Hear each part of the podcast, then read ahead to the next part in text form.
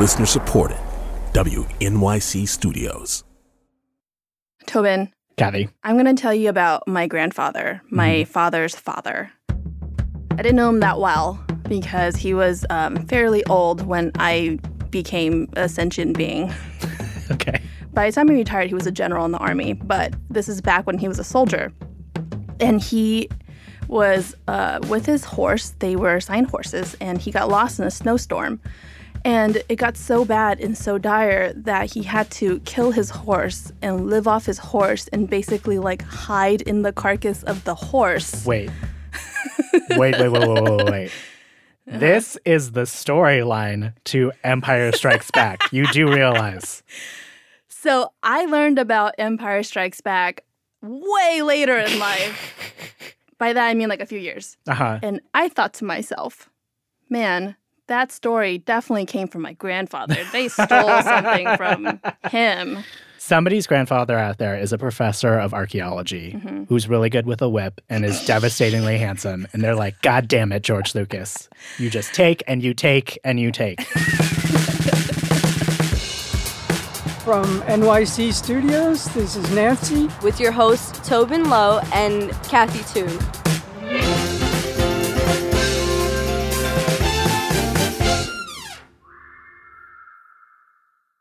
So there's this thing that drives me a little crazy about my family sometimes. Okay, what is it? It's that I feel trapped by love. I'm serious. No, no, no, hear me out. Okay. So, like, there's this big part of my extended family that is very religious, mm-hmm. and we totally disagree, largely because, you know, they see being gay as a sin, and I do not for obvious reasons. Okay. And, like, if I were dealing with any other people, I would just walk away. You know, like, I would never speak to them again. Right. But because they're family and I love them, the love for them forces me to try and engage. Okay. And I think this is a thing that a lot of queer folks have this weird dynamic with family where they're trying to bring together all these contradictions to understand each other. And that can sometimes be really difficult. Because I'm a transsexual, people often ask me, is your family cool with it? Figuring out how you navigate all those contradictions is something Lewis Wallace thinks about all the time. He's a radio producer and magazine editor in North Carolina, and he's also trans. I think they're expecting a yes or no answer because these things are seen as a binary. It's you're either transphobic or not, you're homophobic or not. But th- I think the reality is it's often not that simple. Take, for example, my grandmother.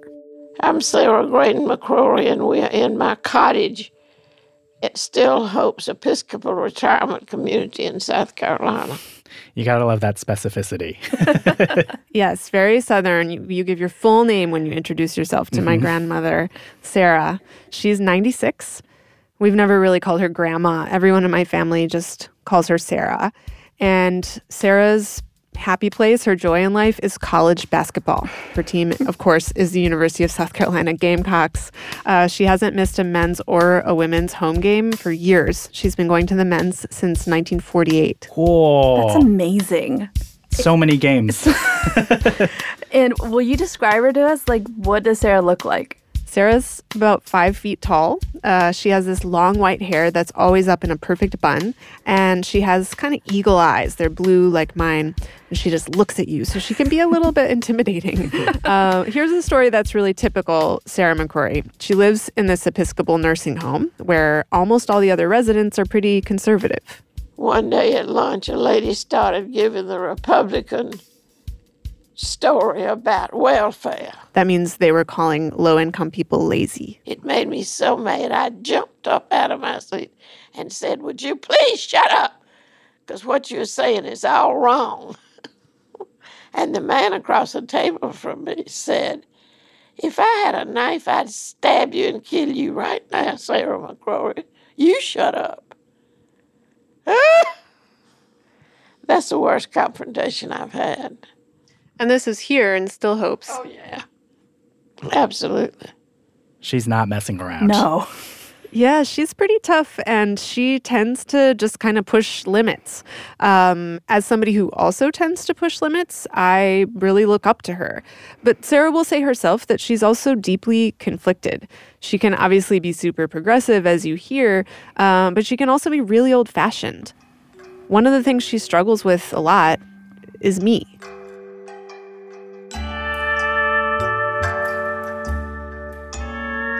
To understand my grandmother Sarah, it helps to understand the world she grew up in. She was born in 1922 in Columbia, South Carolina. She was a debutante, naturally. She married an Air Force guy, my grandpa Mac.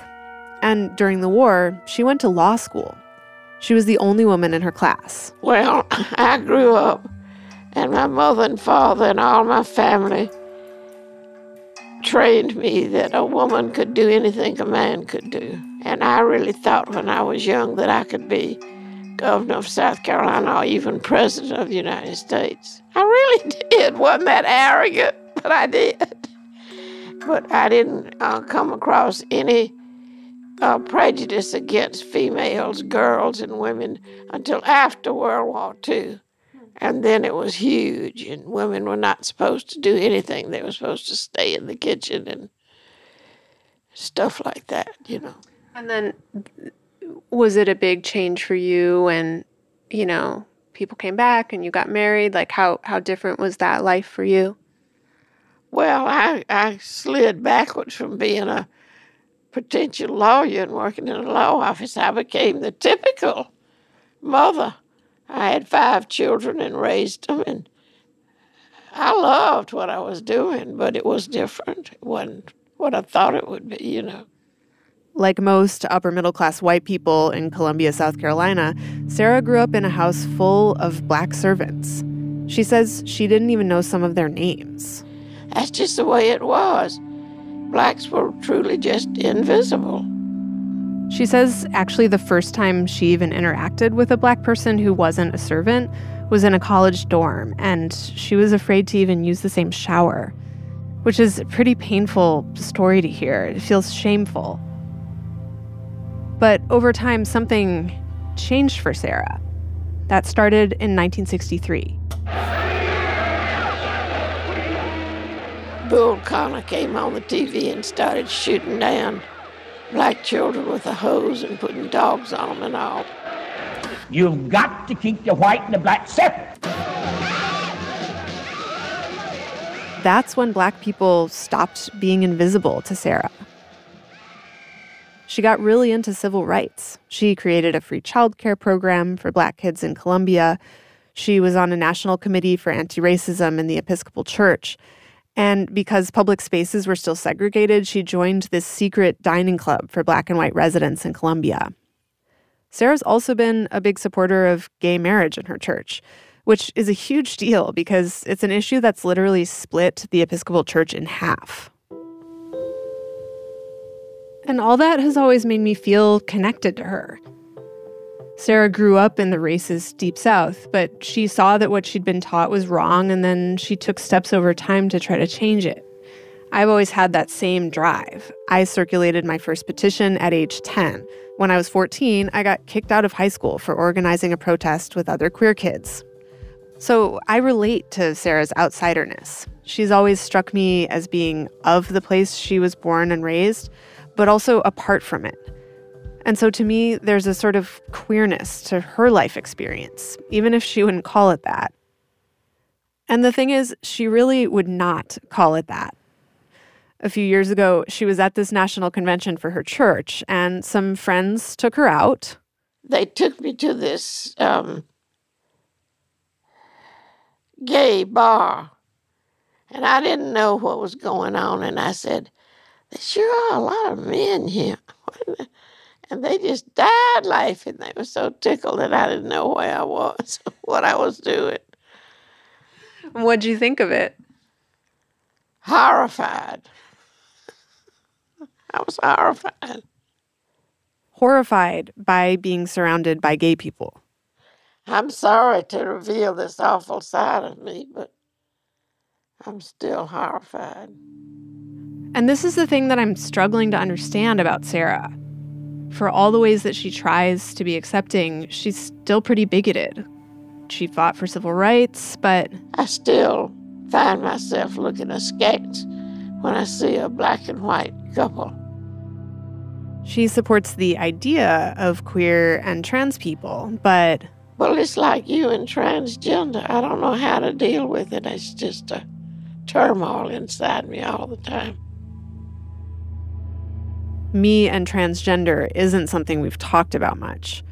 There was this one time when I showed up to visit her, I had these new tattoos of ravens on my arm, and literally the first thing she said to me was, I hate your tattoos almost as much as I hate you being a boy. Homosexual was not a word when I was growing up. We didn't know that word. There was no such word. We giggled about people who were queer, and what that meant was that they acted prissy and acted kind of silly, you know. But we did. I didn't know anything about homosexuality at all after until after I was long married. Mm-hmm. And as for transgender, I never even heard of it. How do you live with, like, how do you hold sort of believing one thing, you know, politically, but then having a feeling like that inside yourself? It's terrible. I don't like it a bit. I wish I could get rid of all those old timey feelings, but I can't. But Sarah's always surprising me. We went to a basketball game together recently, and she kept proudly introducing me to everyone. This is my grandson, Lewis Wallace. And people were like, he's so pretty, too pretty to be a boy. There's some definite gender confusion. But Sarah was, as usual, totally impervious to anyone's judgment.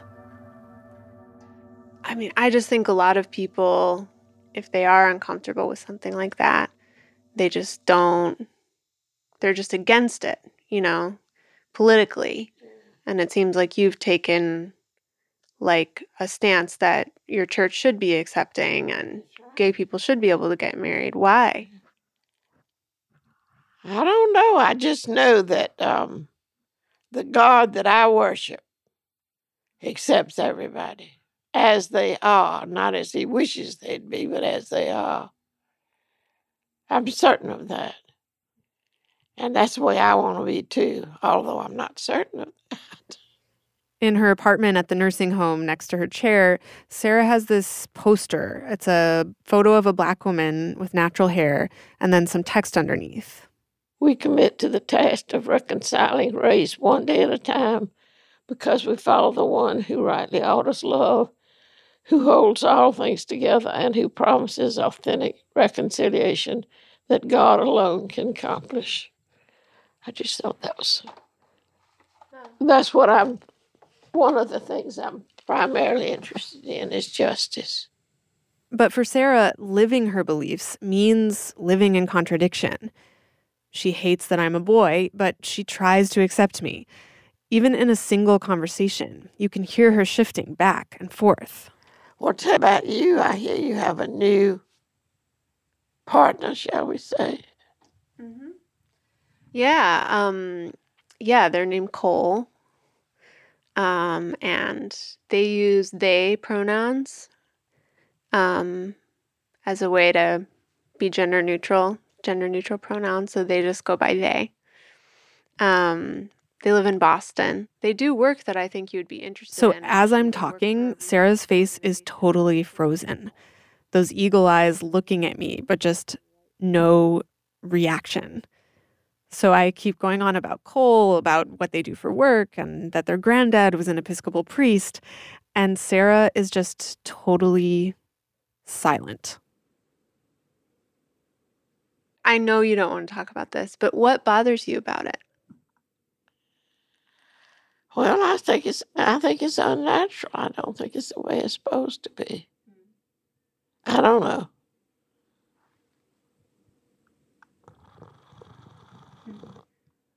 I don't know. Surely God knew what she was doing when I don't know.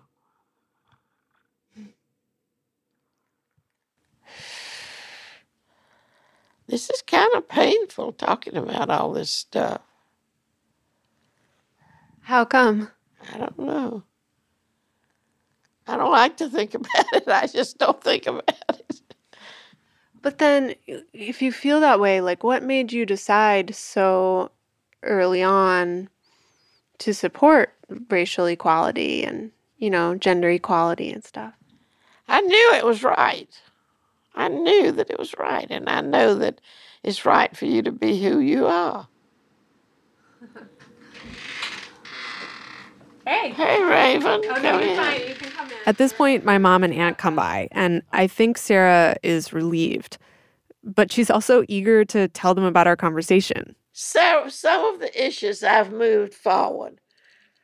Um, what now? What were they? Racism, feminism,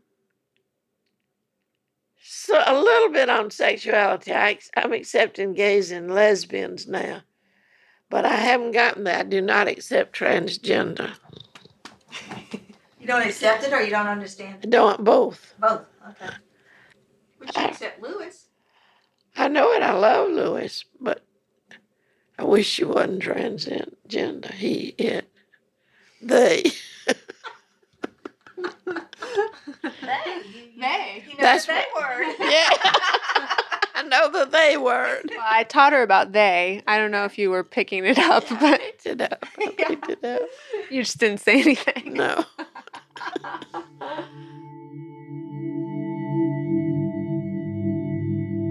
Recently, Sarah's been in the hospital. At one point, she was on really strong painkillers, and my mom said she was hallucinating and talking in her sleep. She kept saying, I'm preaching, I'm preaching. When she woke up, she said she'd had powerful visions, but she couldn't remember much. Well, one thing that it illustrated to me was we do not have adequate language to cover everything we need to say or do or talk about.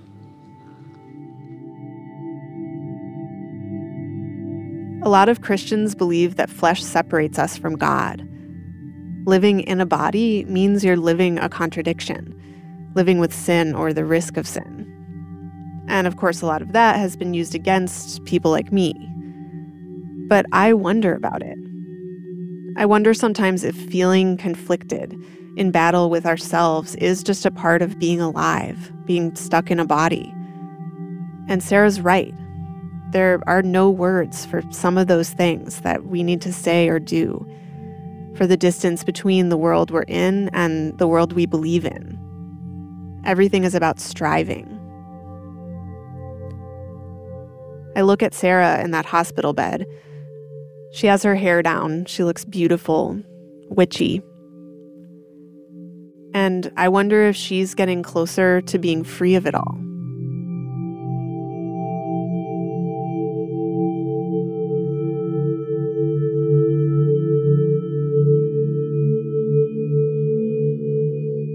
That's Lewis Wallace and his grandmother, Sarah McCrory.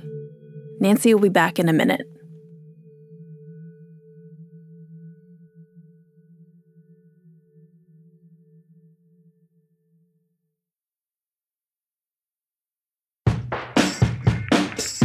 Kathy, can I nerd out about something for a second? Yes, I love it when queer people take something and just like claim it as their own. a hundred percent. So stick with me here. Picture it 1700s New England. Oh my god, where is this going? So back then, uh, there was this style of singing called sacred harp. And it's really cool because it's written in this way that even if you didn't have musical training, you could read it and sing and be part of church services. And and how do queer people come in here? So, flash forward to today, Sacred Harp's still a thing. Okay. And there's a group in Providence, Rhode Island. And you know, they've got their sort of run of the mill sweater vest wearing middle aged singers, but they also have this contingent of like younger, queer, punky singers who've totally made a home in this group. And one of them is the singer named Anne, who identifies as trans feminine. And they use Sacred Harp singing to explore this connection between their voice and their gender identity.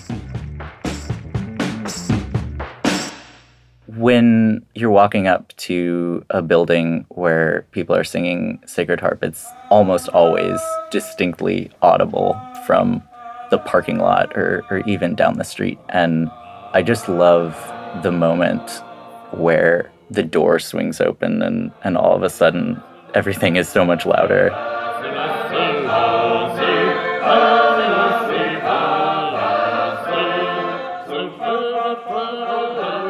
At a sacred harp singing, the singers are arranged in what's called a hollow square. The music is all written in four part harmony. So the rows for the parts all sit facing one another.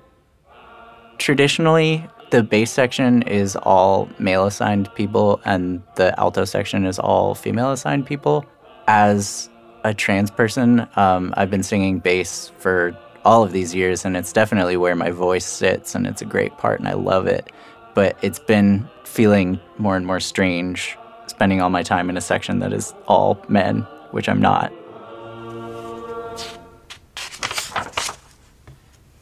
So this is page 229. It's called Irwinton. At this point here, the trebles and the basses are both singing a fa, which is the triangle. Altos are singing a la, and the tenors are on a so, and those four pitches together are what make the chord.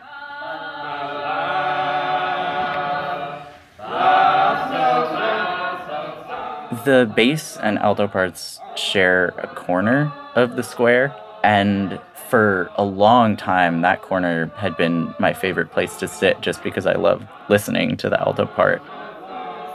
And I realized at a certain point that sitting at that corner made it really easy to cheat a little bit and sort of angle my head a little more to the left so as to not distract the basses sitting next to me, but to test the limits of what I could do.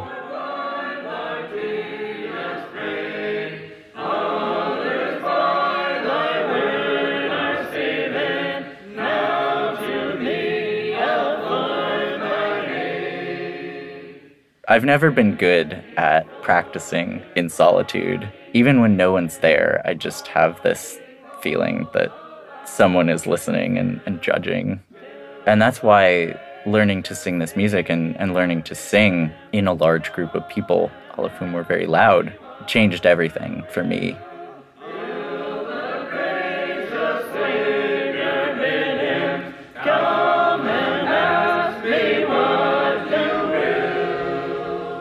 To sing alto, I absolutely have to sing from my chest instead of from my throat. And it's very dependent on how my voice is doing on any given day, how hydrated I am, whether I'm going to be able to sound good as an alto. It's also kind of a conundrum because the only way that I can get the high notes to sound is if I sing at the top of my lungs. But when it sounds bad, I sound bad at the top of my lungs.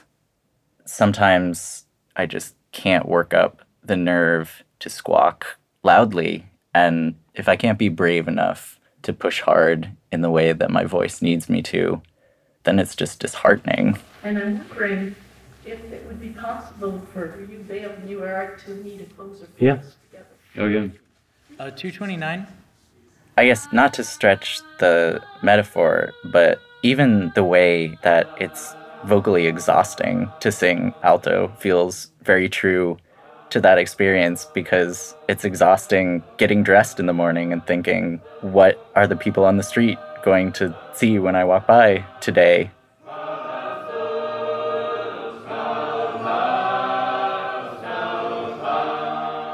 But when I can sing like an alto, it feels like divisions of gender just vanish, and I'm not imitating the altos. I'm not a parody of an alto. I'm just one of many people who are singing alto together.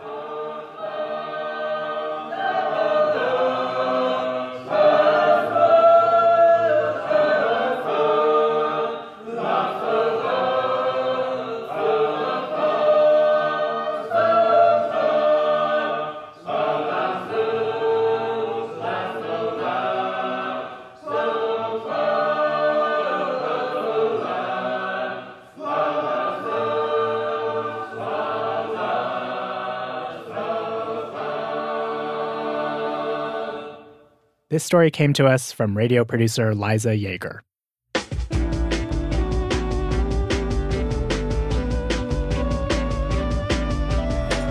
All right, credits time. You can find us all the places Instagram, Facebook, Twitter. We're at Nancy Podcast. Our producer, Matt Collette, sound designer, Jeremy Bloom, intern, Elizabeth D, editor, Jenny Lawton, executive producer, Paula Szuchman. I'm Kathy Tu, I'm Tobin Low. and Nancy is a production of WNYC Studios.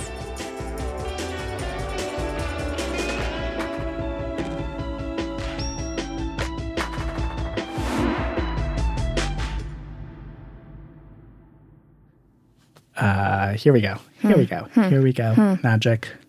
One take. One take. Why do you have to say that? It's like a challenge to myself. Okay. It's like I might not do something for my own approval, but I'll damn well do it for competition. Just want to have you figured out. Throw a curveball.